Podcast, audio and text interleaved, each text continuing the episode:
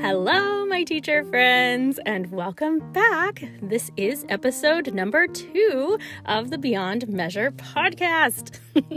so, before we go any further, I just wanted to thank you for showing up in such a huge way last week as I released this podcast. The reception I received for episode one is something that I am going to treasure in my heart forever. It's kind of funny because, of course, I recorded episode one with the sole intention of helping you feel celebrated. And somehow, because you are that amazing, you managed to flip that back to me, and I'm the one that ended up feeling celebrated. Um, so, thank you so much. We are just getting started. I strongly believe that it's only going up from here, and I'm just really excited to journey through this podcast with you. In case you're just now finding me, my name is Christina Whitlock, and yes, I have unapologetically inserted myself into your life, and I'm calling myself your new anytime piano teacher friend. The research is very clear that one of the most important things we can do to ward off that terrible thing known as burnout as educators is to spend time with like minded colleagues and people who spend their time doing the same things that you do with your time you know, this kind of community is built into many professions. You know, they have things like staff meetings and retreats and even just faculty lounges and those types of things. But independent music teachers often miss out on all of those benefits. So that is why I am here.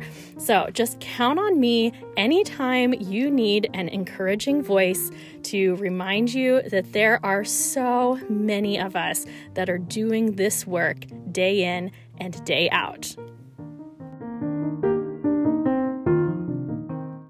Today, I thought it might be beneficial for us to take a look at a word that I know I tend to have kind of a complex relationship with, and I suspect you might as well.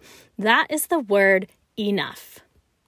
Let it be known that I try very hard never to make generalizations amongst any group of people, but let's just say this I know a lot of music teachers, and there are several qualities that I think by and large we tend to share. I think it's kind of funny because I think in general, the outside world looks at performing musicians and they assume we're all very free spirited, artsy types that kind of just go where the wind takes them. when actually, the truth is quite contrary to that. And I think a lot of professional musicians and music teachers tend to be closer to that type A personality, you know, and if nothing else, we tend to be very high achieving or maybe even overachieving perfectionist types of individuals. I will have to say that I do think there's something inherently good about this sense of striving that so many of us share that constantly propels us to try to better ourselves and set higher standards. And in general, I think that is what we have to thank for so much of our success. But I also think that that's a dangerous mindset for an educator because we already carry so much on our plates, you know, to risk that sense that nothing is ever going to be good enough for us, I think is a recipe for disaster. Have you ever sat down and actually tried to make a list of all the things you want to impart to your music students? Well, I did the other day. And let me tell you, um, it's quite extensive. So I can't share the whole thing here today, but I'll give you a fraction of what I came up with. Now, for the record, before you think I'm a crazy person, this is the list that I designed, assuming I get multiple years of study from a student. This is in no way designed as a lesson to lesson template, right? Of course, there are big picture goals, and that, simply put, for today, we'll stick with you know, I want my students to enjoy making music and to do that for the rest of their lives. 100%, full stop, end of story, main goal. But at least here in piano teacher land, a well rounded music lesson involves a lot of things. of course, there are basic elements like rhythm. For instance, I want my students to understand that rhythm is much more than a series of dots on the page right? I want them to be able to move to their music and to internalize that sense of pulse. That's so important. I want my students to play with a healthy technique so that their physical approach to their instrument is never a hindrance to the message they're trying to communicate to their audience. Um, of course, I want my students to become great, competent readers of standard notation. I want them to understand their functional skills. I want them to read their chord charts and do their transpositions and be able to play from open scores and improvise freely, you know, which of course means that they need to know their theory, that they need to be well versed in scales, arpeggios, and chord progressions, and all of those things. of course, there are even more detailed concepts if I want to dig further. Um, I want my students to have great aural skills. I want them to understand the depth of music. You know, things like the fact that we actually have like 16 different types of staccatos and they need to know when to use which one. I want my students to learn to listen to music in a deep analytical way. I want them to understand standard performance practices for each of the historical time periods, you know, things like ornamentation, not only how to interpret it, but also how to achieve it. My students need to know historical significance of certain works. You know, we want them to be familiar with composers and various performers. Uh, we want our students to be able to cope with performance anxieties. That's an important one. Um, also, things like how to be a good collaborator, you know, how to get their feet wet in the composition world. Um, how to dress appropriately for performances and how to employ proper stage etiquette while they're on the stage. and of course, we need to teach our students how to practice effectively. So that's just a very small fraction of the list I started writing. And yet, even with that focus, you know, all of those expectations make me realize that it is no wonder as music teachers that we feel exhausted. And it is also no surprise that we can find ourselves struggling with exactly what is enough to make a successful lesson. Well, I think we should address that today. Lately, I have become painfully aware that I am most guilty of really sweating over the lesson plans I have for my students who are the most prepared and the most quickly moving. Um, and I'm finding that oftentimes, once a lesson wraps, I am catching myself feeling immediately guilty for all of the concepts we did not get to that day. Um, instead of celebrating and being content with the incredible things that they actually did get done. I think the universe is getting in on this joke because, on more than one occasion, very recently, as soon as I wrap a lesson, I'll find myself again kind of kicking myself for all the things we didn't get to. And I will immediately receive a text or an email from that student or their parent letting me know how amazing they think I am. that is a humbling one, my friends, because the truth is, my students are really doing great. The other truth is, our students and their families only know what we are teaching them. they have no clue about that giant laundry list I rattled off earlier. They don't know that you didn't have time to fully correct the gentle release at the end of that phrase. They don't know that you wanted to introduce lead sheets today, but you ran out of time. And no one knows that you introduced that one concept way out of sequence. they only know about the experience they had, and chances are they enjoyed it.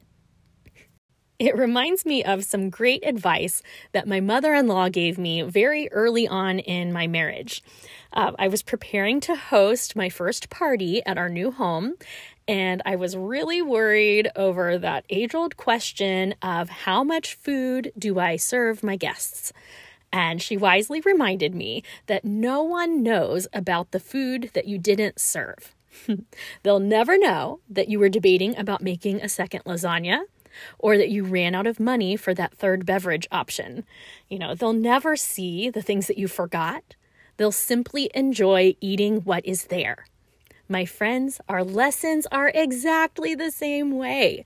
Our students don't know or even care to know the expansive knowledge that we carry in our brains.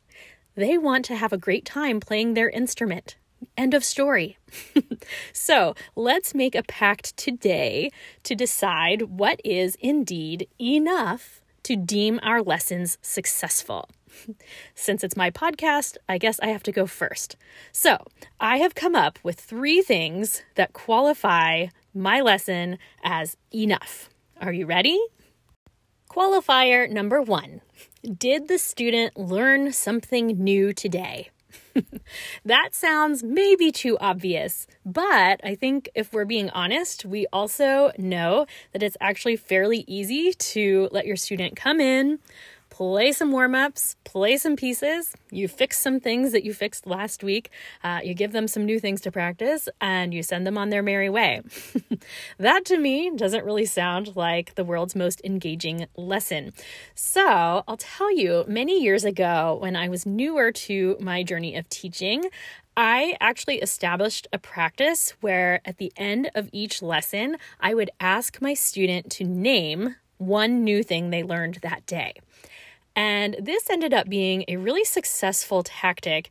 In fact, as I'm saying it out loud, I should probably go back to doing this because, first of all, I knew for me as the teacher that I would feel really uh, like I had really failed if I asked my student that question and they had nothing to give me at the end of the lesson. So it made me very intentional about making sure that I was bringing in new information as much as possible to the lesson. But interestingly enough, it also began to kind of make the student pay attention because they came to expect that at the end of their lesson, they were going to have to answer that question. And just like I didn't want them to come up empty handed, they certainly didn't want to look their piano teacher in the face and say that they didn't learn anything new that day. so they started really paying attention and being able to articulate that really clearly at the end of their lesson ended up being a great side benefit. So, if that's nothing that you've ever done, um, I would consider giving it a try. You might be really surprised with the results. My second qualifier is this Did the student leave their lesson with a positive vibe? So, you know that old, I think it's a Boy Scout motto where it talks about leaving a place better than you found it? well, I adopt that for the mental state of my students. So I think we all know whether we're working with adolescents or adults, you know, our students show up for their lessons with all of the weight of their world. and sometimes they show up happy to see us, but sometimes they show up carrying a lot of burdens. And no matter what, my goal is to make sure that they leave my studio feeling better about themselves and more optimistic about life than when they showed up which actually serves as a great segue into my third qualifier, which is very simply Did I make a notable effort to connect with my student as an individual? You know, one of my primary goals with my students is to make sure that they know that I am invested in them as a human being and not just as a pianist. You know, that I am here to nurture their musician skills and at the same time, the fact that they are a person matters to me so much more. I laugh because I had a colleague once ask me how many students I had, and I think I probably said somewhere in the 40s. And she looked at me with astonishment and she said, How do you remember all of their names? and I thought, well, boy, I know a lot more than their names. I know their siblings' names. I know what school they go to. I know what grade they're in. I know what I assigned them in their method book last week. I know who's participating in the spelling bee next week and who had a soccer game last week. And, you know, the list goes on and on, right? and, you know, for me, I think my brain is just designed in a way that I retain that information fairly easily. Um, if that is not the same for you, there is no shame in just keeping some basic notes. So, if your student mentions that they are exhibiting their work in the art fair, you know, next month, then you jot a note down and then you follow up with them about it next month, right? Just the fact that you are interested in what's going on in their life will go such a long way to build your relationship, which is then going to make a big difference in your ability to impact them as musicians. That is a fundamental uh, belief of my studio. So, there you have it, my big three. One, did the student learn something new? Two, did they leave their lesson with a positive vibe? Three, did I make a specific effort to connect with them? And if I did those three things, I am now giving myself permission to let everything else go and to count it a win. I feel like it has to be noted that there will be times when one or two of those answers might be no. it's equally important that we learn to give ourselves grace and to remember that one lackluster lesson is not going to ruin a student's overall experience with us. As we begin to wrap up today, my hope is this. I want to have started your wheels turning in the right direction so you can hopefully learn how to find a balance between any overachieving tendencies you may have and that oh so important task of finding satisfaction when you have been indeed successful enough. And now, teacher friends, the time has come. I am going to ask you to raise that hypothetical or actual glass once again as I offer a toast to you.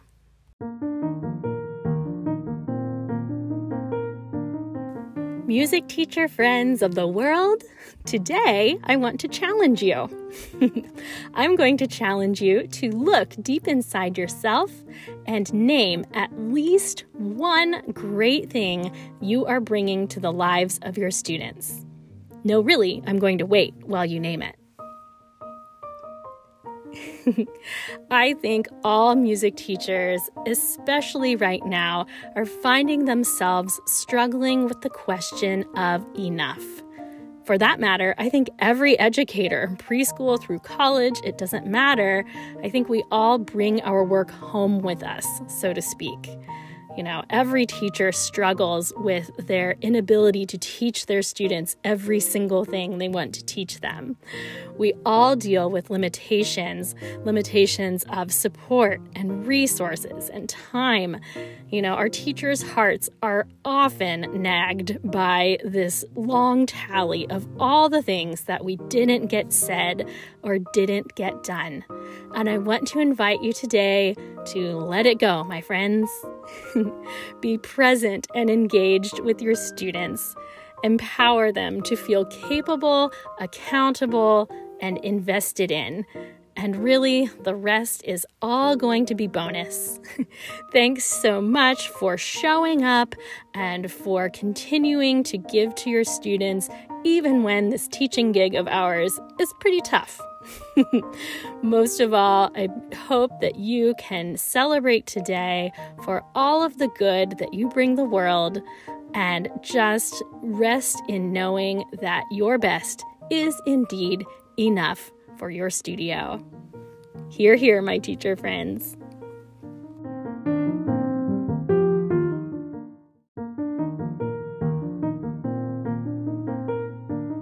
And that, my friends, is how we wrap up episode two of the Beyond Measure podcast. you know, I said something as I was freeforming that final toast that I think might bear repeating. Um, I mentioned that we want our students to feel capable, accountable, and invested in. And honestly, the more I think about that, you know, what can we not get done as people if we feel those same three things? So, I think we've just stumbled upon our new podcast mantra. Let us go forth and help students feel capable, accountable, and invested in. I really think we'll see them change the world. So, just because this episode is over, it doesn't mean the conversation has to stop. You are welcome to give me a like and a follow on Facebook and on Instagram. You can find me there at Beyond Measure Podcast. I would love to have you join in a conversation about what you feel your parameters are for enough for a successful lesson. Um, they can be different than mine. That's great. I welcome a good conversation any time of the day. so, if you are looking for something extra kind to do with your day, um, hop on over to Apple Podcasts and give me a rating and write a review. That just helps more people find this podcast. But really, my friends, I just want to thank you for again helping me feel so welcomed and so celebrated in this space. Uh, I am so anxious to see where this podcast takes us. So until then, cheers to you, my piano teacher friends. Um, ha- go forward and have a great day.